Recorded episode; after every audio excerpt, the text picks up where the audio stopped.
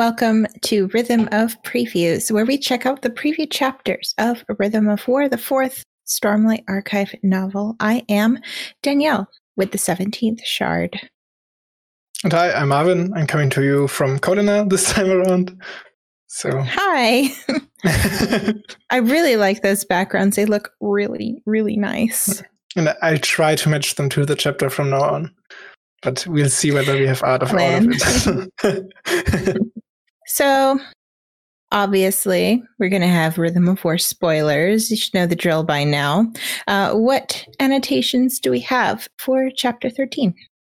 So, yeah, of course, last chapter we had all these cosmic connections, and Brandon, we were wondering ourselves whether Brandon will go more deeply into them and whether we'll have more in Rhythm of War. And he did not disappoint in his annotation this time around because it's all it was about.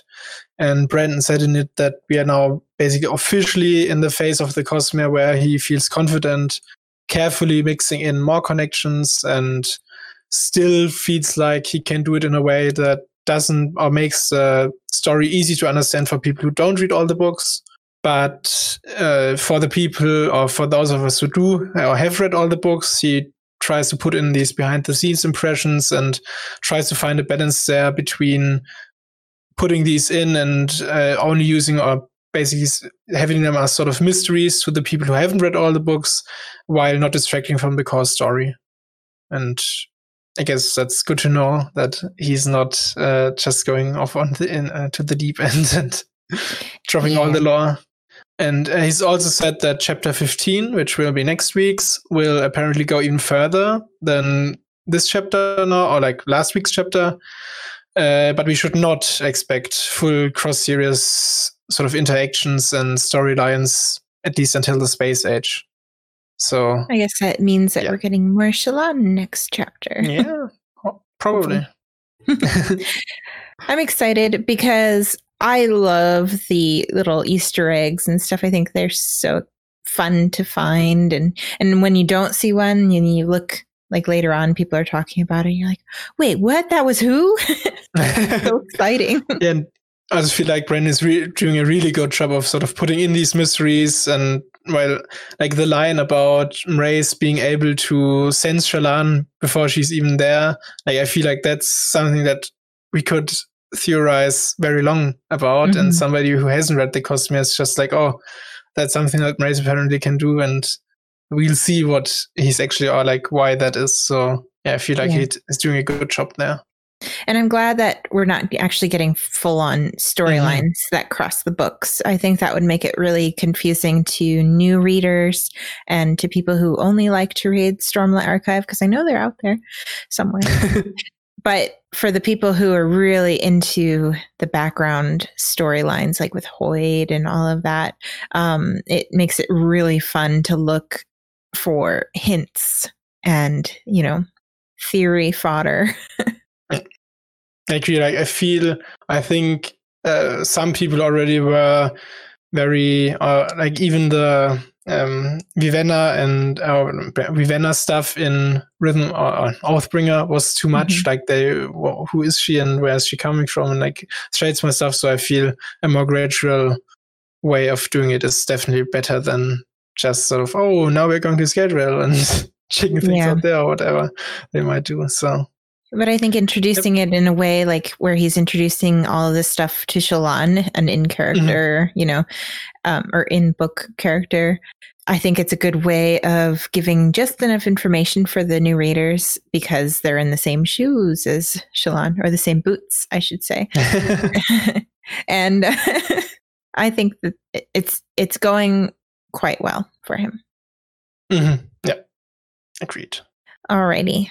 Let's get into this chapter, the epigraph. Navani, talking about the gemstones, she says, basically, as long as the gemstone structure remains intact, the Spren cannot escape, even if it drains Stormlight. And it's an important part of the art of crafting Fabrials to be able to manage the Stormlight leakage. And then she also mentions Logic spren are important for this art as well, but she doesn't mention at this time why. Mm-hmm.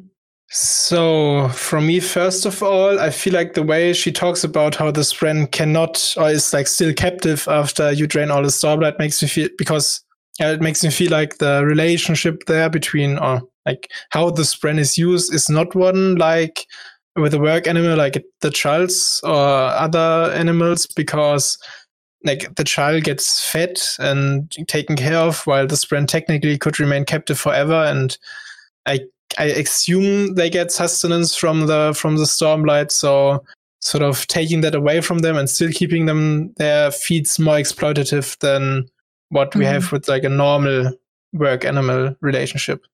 So it also makes me wonder about like the actual construction, because she says that managing this Stormlight drain is important. So is there like channels that they can kind of maybe even reuse some of it or something like that? Or I could imagine that in general, we know that the gemstone cut is important for keeping the Stormlight contained. So that might be something that you also have to consider when you have multiple gemstones in interacting or something like that. Yeah. And it's interesting. She also mentioned in this same epigraph, which I know she doesn't separate her speech into epigraphs, but for our purposes, she mentions the logic spren. So it makes me wonder if maybe the logic spren have something to do with managing the Stormlight. Yeah, probably. I guess, at least like we know now what the next epigraph will be about. So that's really, or hopefully will be about. But yeah, I find it interesting at all that she mentions Logic spren there, because from Shallan we know that they are pretty rare, and she personally has never attracted them. I think the only instances where we see them is one where Delena shows like the essays to the Aesish officials, where they're like, oh, such great arguments and things like that. And the other one is when they're in the room, like where they find the gemstone archive where all the scholars are, and they're also logic spren. So I feel like, I don't know, but yeah, it's like, because they're so hard to attract, it's interesting that we find them, especially in these circumstances, like with the, like where the scholars are, there's also a lot of artifabrians around probably. So maybe they found them that way and found something out about them just by attracting them, I guess. I'm trying to figure out why they're important, because normally when you think about like Spren being attracted, they don't really do anything. They just express like an emotion or something. So what do they do that makes it important? Like, do they only show up when maybe a scholar is on the right path of logic for designing it or something, like, and then they use that as like a guidepost on how to create it? I don't know. Yeah, I actually really quite like that idea. Like, it's sort of, they don't actually have a mechanical importance really. They're just there. When I'm on the right track, and like when I do something clever, it shows up. And if I don't do something clever, like maybe dumb Spren show or something like that. Probably not. I would have a lot of those around. So yeah, but I definitely like that idea that it's sort of more sort of meta, that they have logic Spren showing up and helping them in a way. It would be really cool. That's kind of the first idea that I had for him. So I don't know. All right, so that was the epigraph. I actually have one more thing to say about the epigraph. Okay. Yeah, like just one minor note. Navani says that like most Fabrials use Stormlight in their to have their effect, and that to me implies that there are some that don't. And I find it quite interesting because like I don't think we have seen any yet that don't require Stormlight. So I wonder what those will be about, because like I thought that maybe Spend Reads might be some, because you put in the mechanical energy, so you don't really need Stormlight, but they also need Stormlight. So I wonder what those might be. Just yeah, that's a good point. I didn't even think about that. I'm trying to think of like maybe, if they drain the gem of Stormlight and then the Spren inside it wants Stormlight, maybe it's more effectively used or something. It could be. Which makes me feel really bad for the little Spren. Though. Yeah. So chapter 14. Voice is the name of the chapter. It's a Venli chapter. So Venli is going to a meeting of the Nine. During this meeting, they're discussing several important events, and I'm just going to list them because it's hard to kind of summarize. So they're going over the report from Alethkar, and they call it Avendla, the land of the second advance. They're going over information about the fourth bridge. They talk about the suppressor Fabrial used by Lezian the Pursuer. They talk about the Pursuer's tradition of killing the last person who managed to kill him. That seems like a really important plot point that's going to come up with Lezian. Then they talk about Leshwi's claim on Stormblessed because he killed her body last. And then we meet Raboniel, Lady of Wishes. And she's wanting to seize the tower by luring the Elsecaller and Bondsmith away. We know who they are. And then she's also talking about corrupting the Sibling to use against the Radiance as though it was some kind of giant suppressor. So big topics. And then after the meeting, Leshwi goes up to Raboniel and offers her servants to her. But she also plans to use them as spies and even mentions that to Venli, wanting Venli to report back to her about everything that's going on.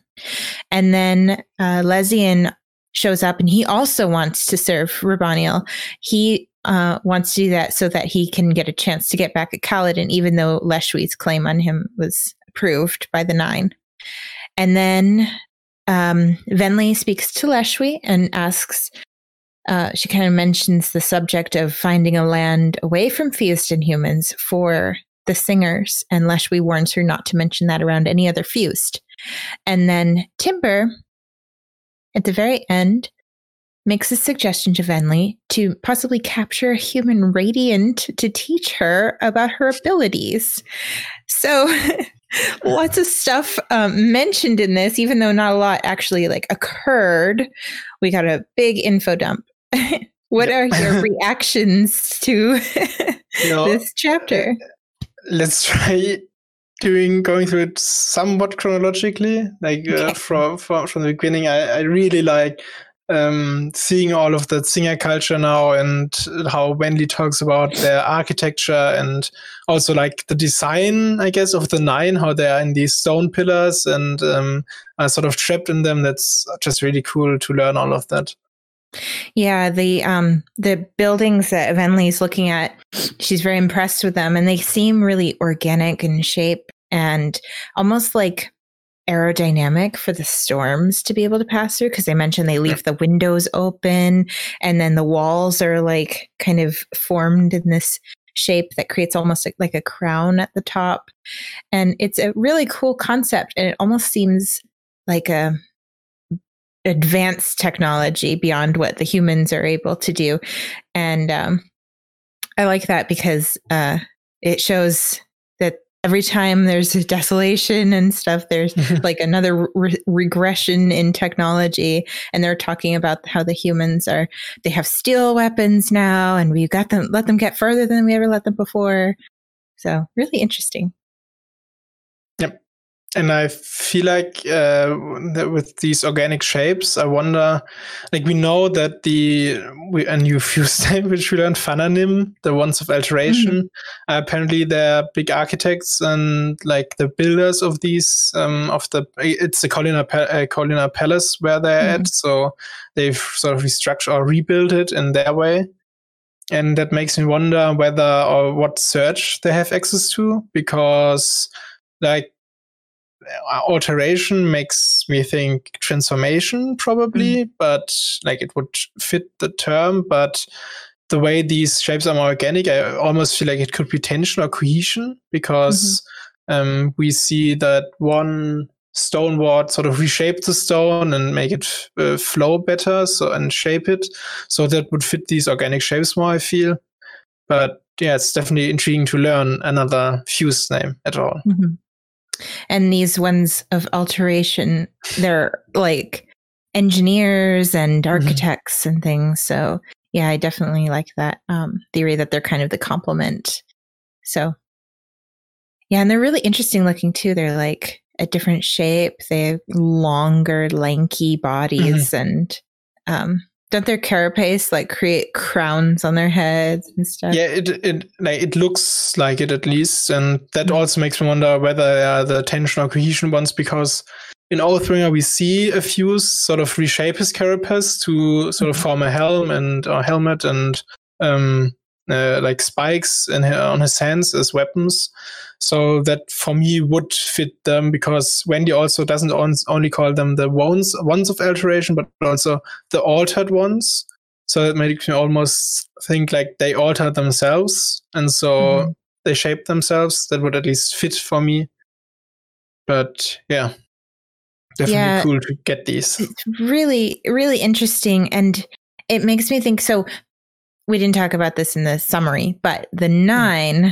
are these fused that are trapped in like stone pillars, and that plus these people who are able to change their carapace makes me think about like how the thunderclasts are made, like a melding of these elongated bodies with stone and carapace.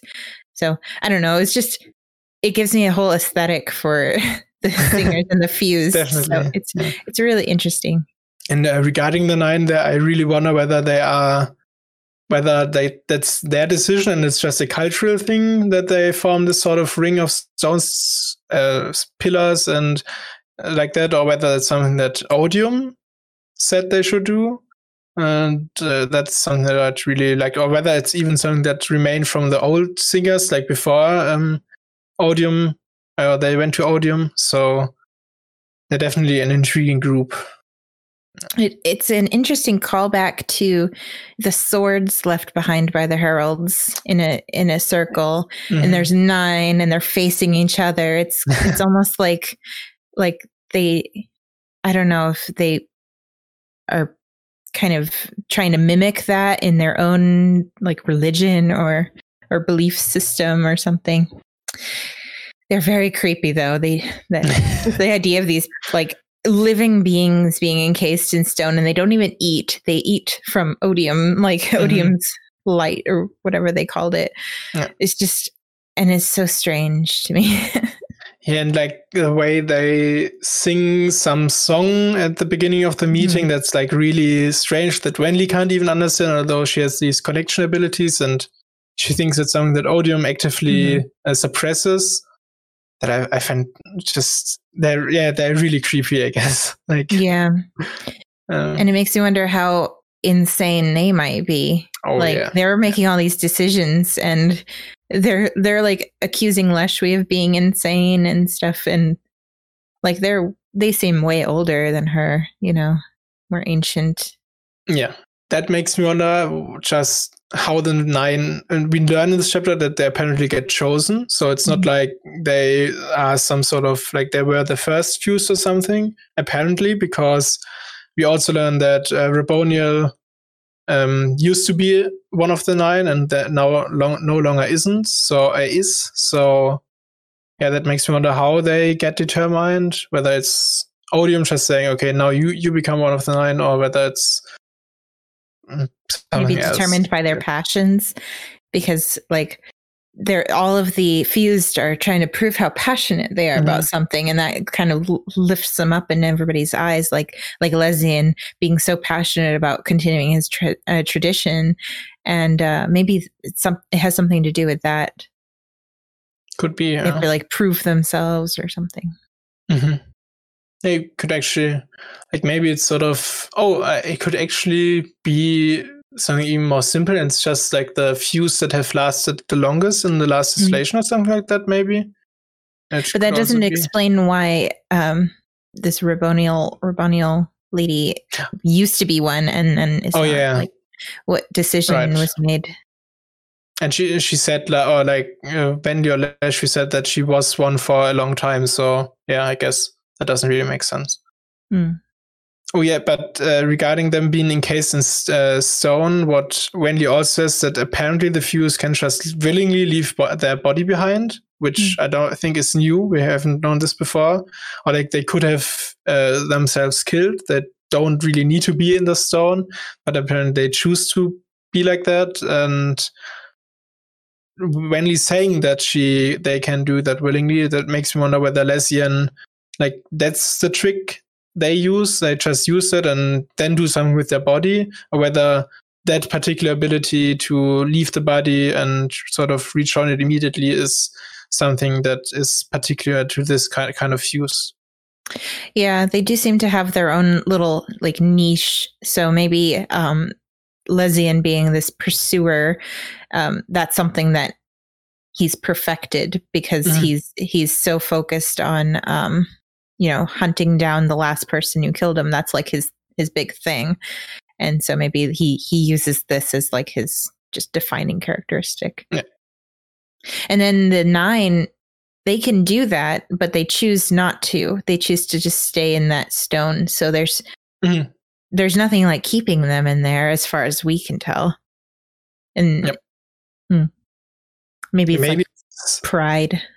Yeah, or like it's an honor for them to be like one of the 9, so they don't really see a reason to do that. Or maybe the stone also serves like, because they do have that weird song and sing to each other. Maybe it's just something that's required, maybe in some form, like maybe it's even void binding or not. Or it could be like a tuning fork, how you have to make vibrations and stuff and that resonates all throughout. Maybe this like 9 pillar thing is some kind of resonation or something. Mm-hmm. Yeah. I don't know, but it's trippy and I want to see that part of it. Yes, please.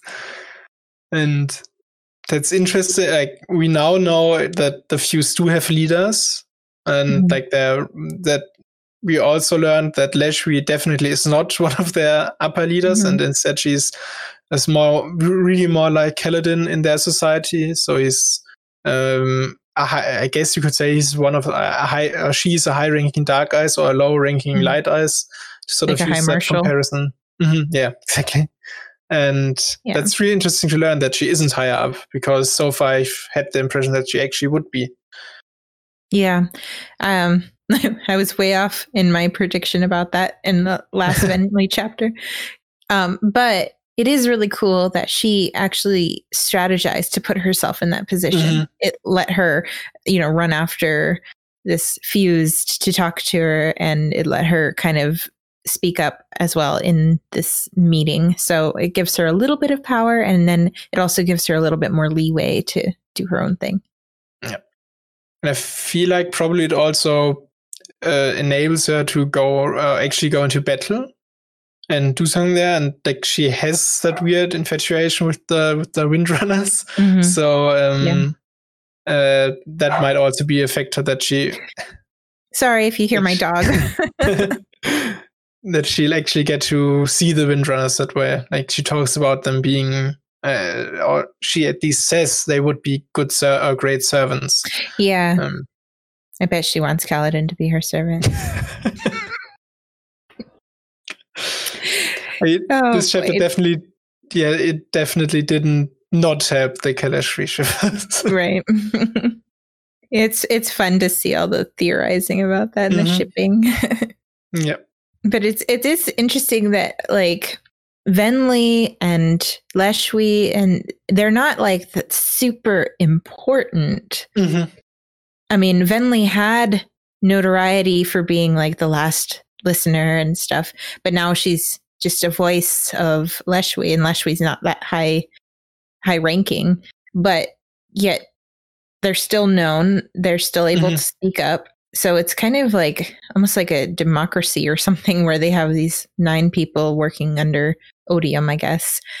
And they're letting people like bring a case to them, and they decide together what they're going to do about it. Yeah, like that chapter really made me wonder, because Leshwi is apparently known, or at least the 9 know her name. Mm-hmm. And that makes me wonder just how many Fused there are, because we know there are probably at least a few dozen, or like at least 24 Heavenly ones. Like we've actually seen them numbered, but just how many there are is like, they can't be that many, I guess, if they all know each other and somebody like Lezian can grow to such notoriety that everybody knows him. Well, when they wake up, they mention that it's kind of staggered. Like they say that they're meditating and then they awaken and return. And that made it really confusing too, because I just finished reading Warbreaker. So every time they mentioned returned, I was like,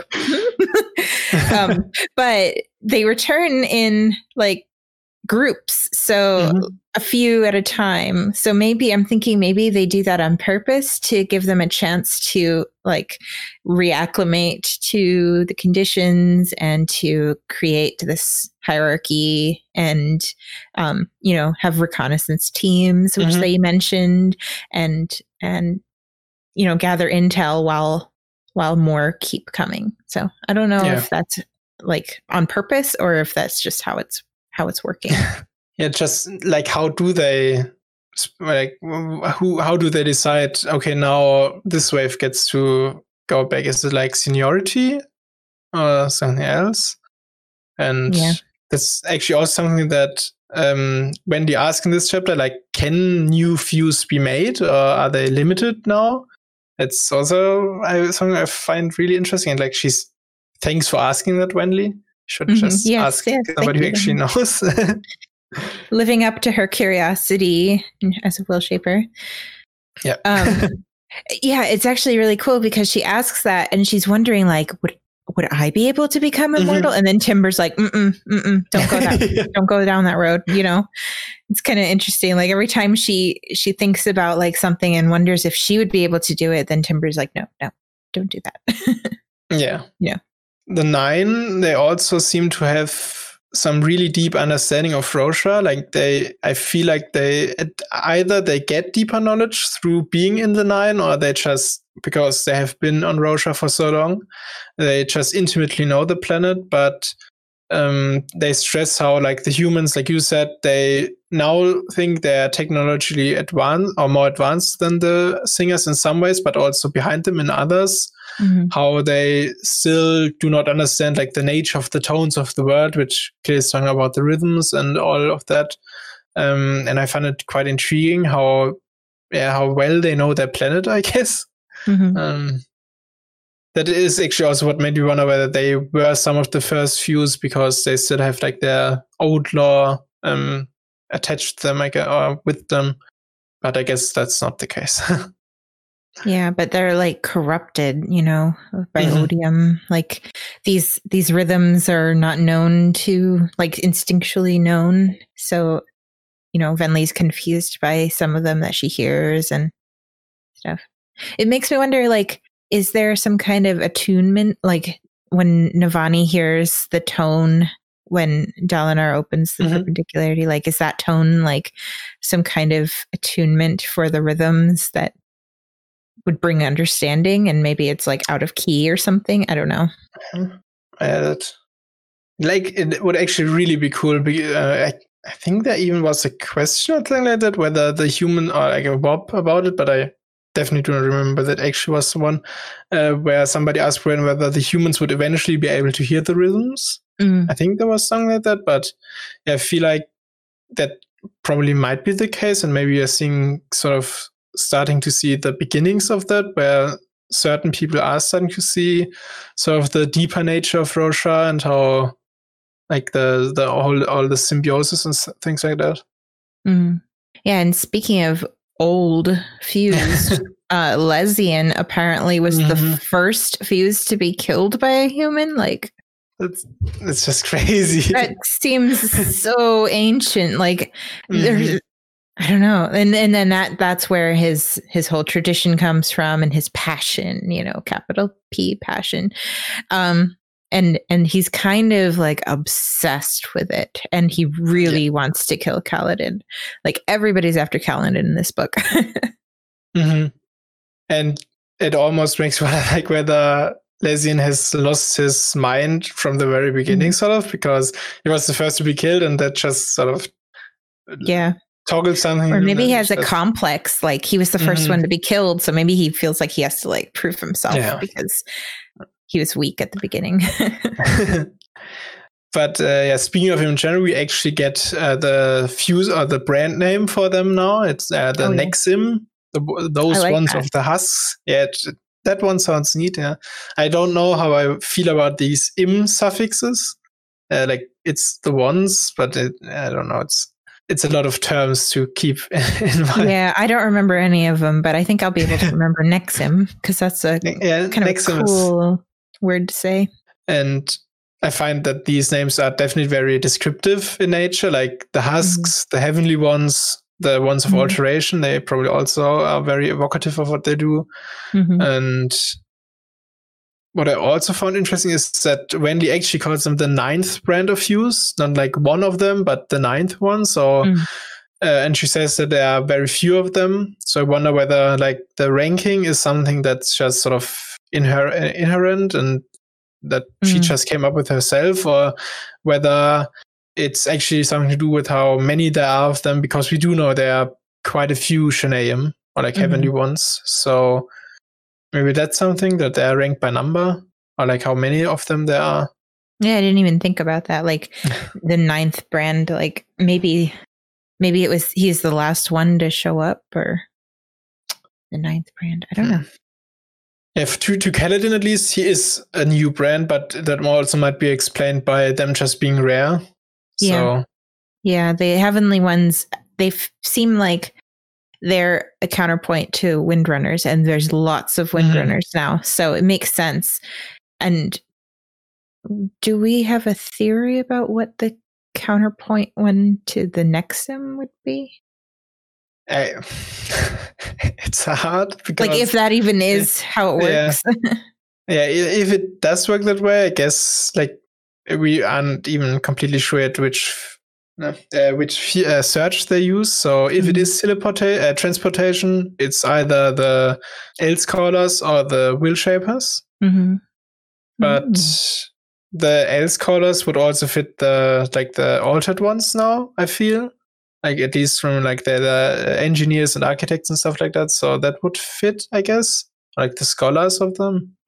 But could also fit others. So yeah, it's kind of interesting. I don't know if that's how it works, but it seems like that's how it would work. Like, except that there's 9 of them, so maybe one of the orders of Knights Radiant is. Not maybe like Bondsmith or something. Yeah, I think that's the common theory that like you don't have a Bondsmith equivalent.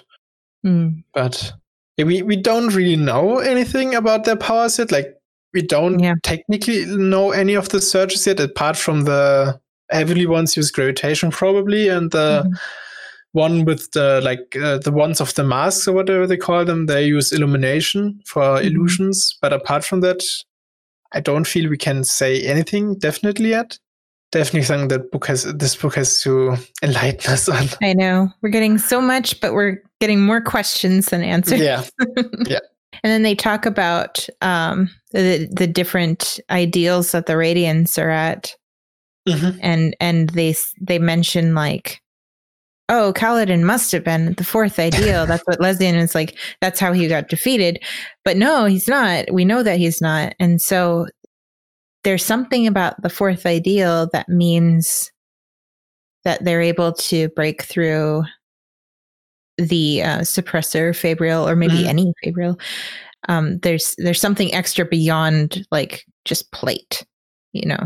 If it is plate, if it is. But like that's also something I was wondering, like Leshwi says she would know if he was 4th oath. So is it just because he would have had played, or is it something else she can tell about a 4th oath radiant?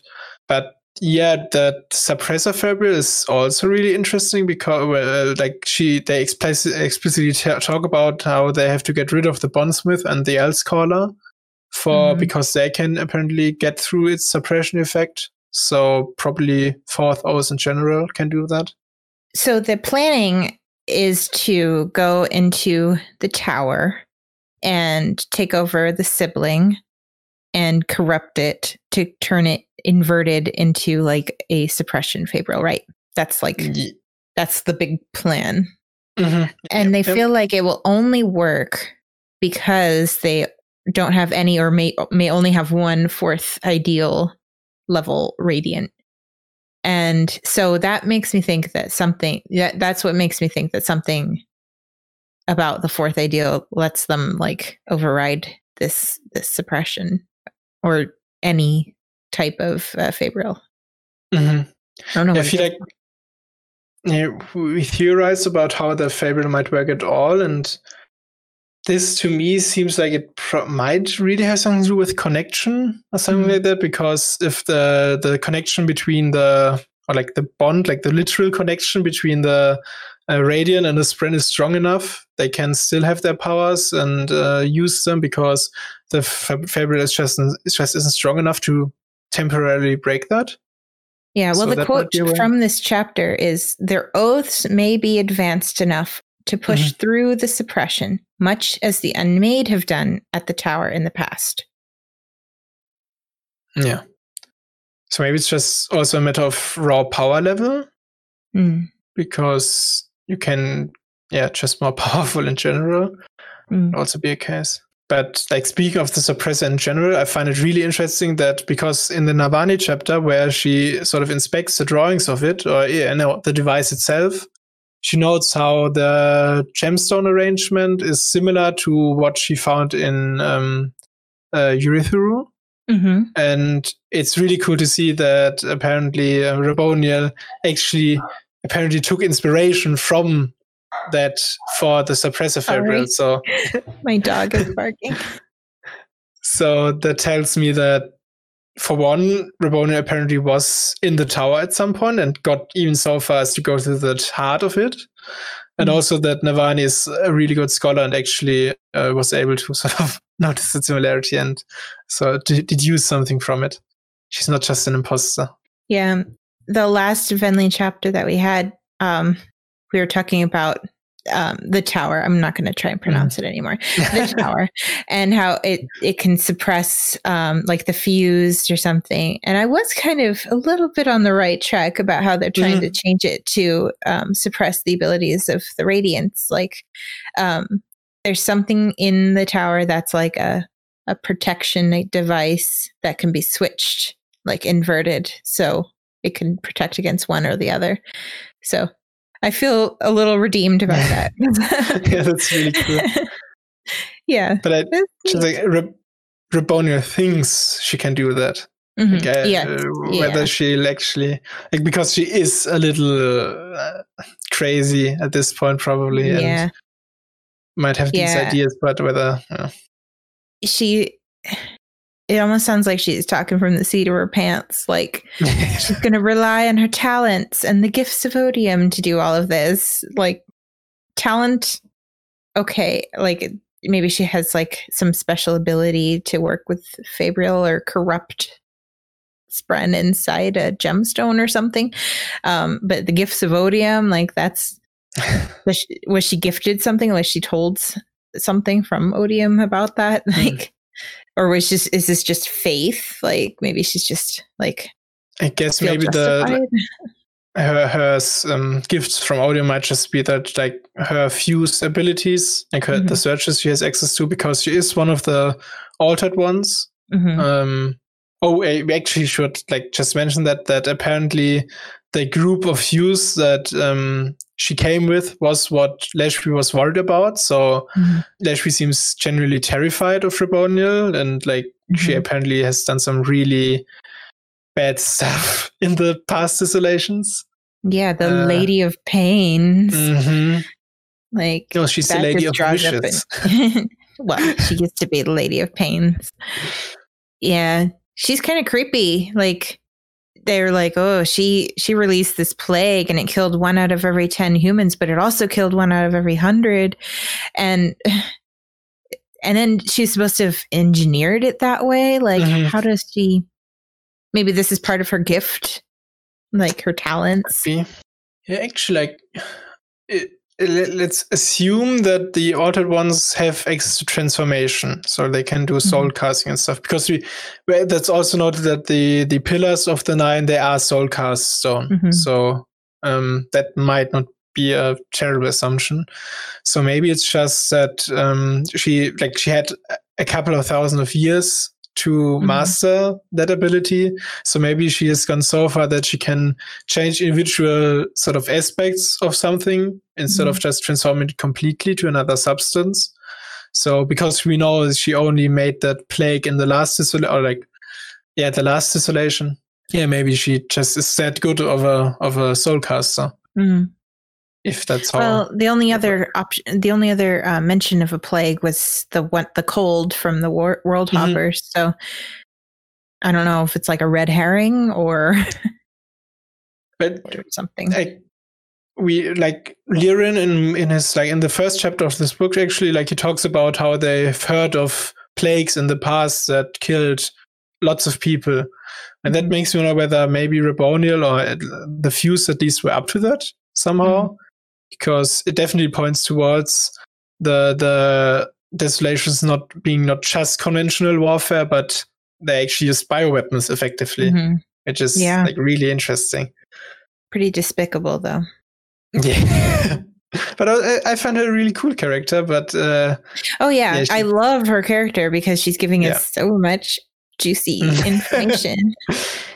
She is just talkative. Yep. She almost feels like a Disney or like a cartoon villain who just talks about all his plans in front of the. She's monologuing. Yeah, exactly. Just giving. I'm okay with monologuing. Please monologue at us. In this case, it's really good. We finally got some sibling stuff as well. Oh, I know. Raboniel says that apparently, the sibling is essentially a dead eye. What does it mean? Is it just too powerful to be a full Deadeye, or what's going on there? It seems like a little more info than what the Stormfather gave us about the sleeping. Yep. So maybe the Stormfather was not wanting to mention that it's a Deadeye because maybe it can be exploited in some way. Yeah. But Raboniel is also mentioning the heart of the sibling being in the tower. So it's almost like the tower is the sibling, maybe the sibling is physical body. Yeah, that's one direction you could go in, I guess. And there's definitely lends weight to these theories. I think there are some out there that theorize that Eurythyru is actually the sibling's physical form. But it also would just fit that the sibling is sort of really running the whole tower, and it's not just that the heart has to be running and then the rest just starts working, but the sibling has to actually actively sort of take care of everything. But yeah, definitely interesting to learn about that heart of the sibling, how they talk about it. And then it could be corrupted by Odium. It could be, yeah. And inverted. It's it makes me wonder what the big ending for Rhythm of War is going to be. Is it going to be something about the sibling? That's what it makes me feel like it's going towards, awakening the sibling or something like that. But at the same time, this whole part is about that. So we still have multiple parts left. Yes. Yeah, so actually something I sort of have to put in here, I guess, is that the second part, the blurb for the second part of the German translation of Rhythm of War came out recently.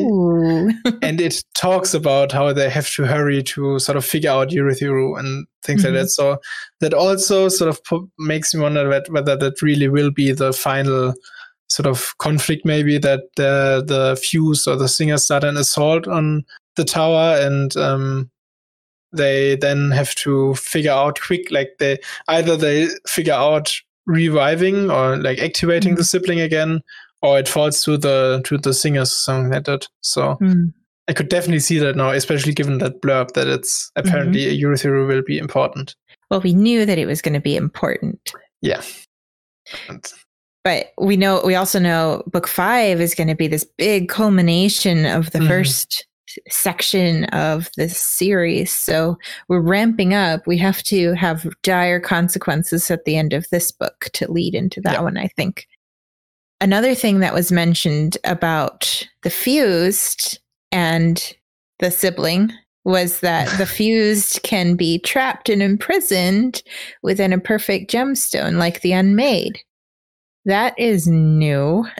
That is very new, yeah. I like how we talked about that, like in the one of the very first chapters, about how maybe like with the spear that Leshwi has. Yeah, so that's my theory. Yeah, that's really cool that apparently they can be trapped. And yeah. And the humans quite haven't made that connection yet. But with the way that Navani is going with her research into trapping Spren, maybe she's going to make this connection with the Fused, and then the tides will turn in the war. And then Navani's going to be in a real position of power, but also she's going to be in danger because she's like, you know, the fulcrum of this whole turning point. Like learning that makes me want Lezian to be the first Fused to become trapped as well, because it would be really fitting. Not only the first one to be killed by a human, but also to be trapped by a human. That would be a good ending for him. Yeah. He gets his just rewards. Yeah. He's so prideful and like haughty and dismissive of Leshwi and stuff. He needs a good ending. Yeah. The fact that they can be trapped is also seems to be sort of the driving motivation for Raboniel. Because she talks about how she doesn't want to be trapped and just wants to put an end to these all these desolations. And like she actually talks about how she might have a way to end the Oathpact. So yeah, and Leshwi does not necessarily see it that way, I feel. Yeah, and Raboniel, however you pronounce it, she definitely is confident that this is the last one, you know? She's like, this is it. And she's kind of overconfident about things. So, and then Leshwi, her whole thing, the whole reason she's fighting seems to be so that she can provide a place for what she calls the ordinary singers, which is kind of what Venli's like looking for. So Venli brings that up after she hears her say that, like, you're going to inherit this land after this is done. And we don't want to leave it all, you know, desolate. We don't want to prove that we're better at killing people. We want to give you a place that you can live. Venli is like, oh, wow, she might be on my side. I'm going to start bringing it up. And then Leshwi's like, don't talk about that with anybody else. It's actually... I wonder whether other Fused feel like Leshwi does. Like, either they, as far as we have seen so far, either they have gone just completely mad and don't really or can't really do anything anymore, or they are more on that side, like how Raboniel is, like she sort of seeks a way to end their returns in a way, even because she doesn't want the desolations or their returns to continue. So I wonder whether they're more on Leshwi's side as well. I mean, it's almost like they kind of see the forest for the trees, where they just see the fights and the war and the battle, but they don't really remember why. And so it's kind of like, and then their insanity and, you know, just overall like agelessness is kind of getting to their heads, and they're just obsessing over one thing without realizing, what are we doing this for in the first place?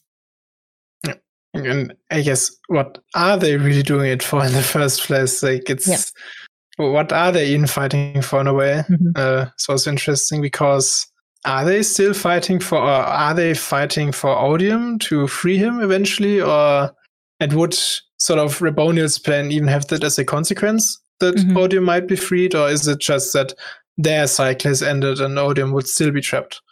So it's something to consider, maybe. Yeah, it's kind of interesting, this whole chapter, how we get a look at the enemy, you know, and we see their discussion and we see their plotting, and we even get to see inside their heads a little bit about like what they're doing it for and everything. So it gives them a really good like fleshing out, and it makes them a really good adversary for us to, as a reader, to actually care about like the whole, you're invested in the story and the war, and you want to know, you know, how is it going to end, just because we have more information about them.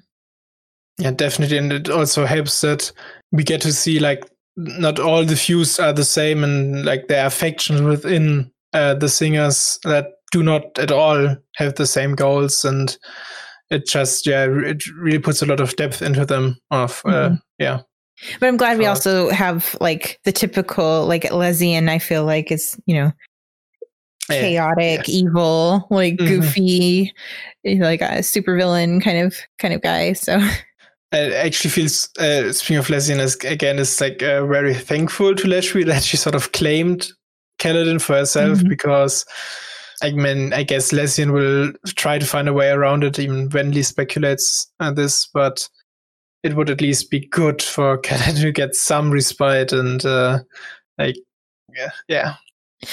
now that Dalinar took him off the field, he's going to be like more protected. They're not even going to be able to find him. Like probably. I wonder how that's going to work out. Is he going to like defy his orders and go out and then put himself in more risk? And I don't know. I definitely could see Kaladin do that, because that's sort of how he is. Moash Vire was there, and he was like, he even brought up Kaladin. He's like, well, what about Stormblast? Don't you have a plan for him? And they're like, we can deal with this soldier. And he's like, okay, whatever you say, you know. I don't know. It's going to be this big culmination. All these people are going to be coming after Kaladin right now. And Leshwi wants to get there first. But she doesn't really know why. Like, she can't really pinpoint exactly why. Like, her reasoning of, oh, the Windrunners would be good servants, that seems really flimsy. It's like she's got honor in her, you know, and she respects the honor of the Windrunners and Kaladin's especially. So there's going to be something interesting going on with his storyline. Yep. Definitely. Raboniel, or like the Nine also talk about, or Raboniel says she wants to use Taravangian finally, sort of as they have the weapon, why shouldn't they use it? And how Taravangian apparently already told them about guard patterns and things like that. So I assume he'd also be able to tell them what Kaladin is up to and where to find him, maybe if they, because I think they are concerned a little about him. But it does make me wonder just how much Taravangian actually, like how much truth he tells them and how much he tries to just mislead them. Yeah. He's wily. He's kind of, you know, he's got his own plan, you know, his big diagram. And so he's probably trying to manipulate them while they're trying to manipulate him as their spy. And then they were talking about the other spy that the Sons of Honor have nearby that Shallan doesn't know about. So there's all sorts of like intrigue and stuff. I'm not actually sure whether they're talking about that spy there. I feel like it's probably just Taravangian. I'm not sure, like in this chapter. Right. Yeah. But they do say they have somebody close to Dalinar, that which again makes me think like Taravangian, like they already are suspicious of him after what he's done in Oathbringer. So would he really be that close to them still? It's a little weird. Well, they probably don't have like all the intricacies of Taravangian and Dalinar's relationship and stuff. They probably just feel like, you know, he can give them information. But what I'm saying about the other spies, like there's all kinds of misinformation being passed around. So there's like a lot of secrets and stuff that may not get to the surface. And then, you know, one person might give false information and then the other person reports it back to, you know, their people. And so it's just kind of like a spider's web, you know? Yeah, it is. Yeah. I also just found it cool to finally hear something about Taravangian at all, because we didn't hear much of him or anything of him so far. True. So that's cool. He's still alive. He's sticking around, that old goat. Yeah. And then at the very end, Venli is talking about, you know, she wants to learn more about her abilities and things. And Timber kind of perks up and he's like, oh, you can learn from the humans. You can capture one and force them to teach you. Yeah. I feel like Venli will not just capture a human, but it at least makes me like how she's now also staff to Raboniel. So she definitely is in a position now where she will probably be able to interact with our human protagonists and maybe even sort of see that, or maybe they're not too bad after all, and like maybe she will join the Radiance properly. Yeah. And she's curious and adventurous and she wants to learn as much as she can. So she seems more open to learning from the humans, even though Timber kind of seems to be really distrustful of them. Yeah. So he was like, just capture one. I just thought that was really cute. Yeah, it is. It's just also so cool to like see another Spren who interacts differently with his Radiant than all the others. Like they all have their own personality. And it's just cool to sort of not see Timber talking at all, but instead see Venli interpreting for her. So yeah, that's definitely the cool sort of idea that Brandon had there. Yeah, kind of like an internal little conscience or something. Yeah. Without using words, Venli's able to understand like kind of what Timber's saying. One final thing from me maybe, which we've sort of gone over so far, forgot talking about maybe, is that how Lezian, like some new we learned, how Lezian was even able to become the Pursuer and kill whoever killed him in the Desolation, is that apparently the Desolation worked in a way that the Fused could come back as long as none of the Herald or all of the Heralds weren't dead. So yeah, that's definitely something new. Yeah, and I actually found that kind of funny how, so that he, when he has to go back, he kills himself. So he doesn't have to like go after a human. I just thought that was like kind of like funny hubris or something about Lezian. The lore about him, I think it also taught us at least a rough time frame for how long the Desolations lasted, because Leshwi's or somebody at least says it has been like he's been doing it for 6,000 years, which makes me think either it has been 6,000 years before the last Desolation, or it's been 6,000 years in total. But at least that gives a rough time frame of just how many or how long of a time period the Desolations lasted, I guess. So yeah, I'm cool. Still a little fuzzy on how she describes how the Desolations work. Like it's in here. I'm just going to try and find the actual quote. So it says, there was something special about the way the human heralds interacted that would lock the Fused on Braize, the land called Damnation by the humans. Only once the Fused broke the heralds through torture, sending them back to Roshar, could a return be initiated. This cycle had played out for millennia until the last Desolation, where something had changed, something to do with a single herald and an unbreakable will. It's everybody's favorite herald, I would hope. That's just such a cool line, like, and an unbreakable will, because that's who Talon is. So basically, what I understand is when the Fused torture the heralds, and then the heralds come back to Roshar, then the Desolation starts over again until all the heralds die and go back to Braize. Yeah, I think it's actually like it doesn't isn't 100% clear whether all of the heralds have to be dead for the Fused not to be able to come back, or whether it's just at least one of them. But yeah, it definitely sounds like, and it also sort of explains how there could have been like these large scale battles at the end of a Desolation always, because the way it probably did work is that the heralds came back and started teaching the humans, I guess. Then the Fused started trickling back and started, I guess, training the Singers. And then when the herald thought, okay, now we can really fight, they said, okay, let's fight, I guess, somehow. and then sort of almost died willingly, I guess. Mm-hmm. And so that's how then the isolation is what Leshwi calls it started again. And then the Fused couldn't come back. The Heralds have like a lot of power in this oath patch. Yeah, they do, But it's really interesting now that, Moash or Vyre has that dagger. Mm-hmm. We wonder what the repercussions are of him killing off all the Heralds like permanently. Yeah.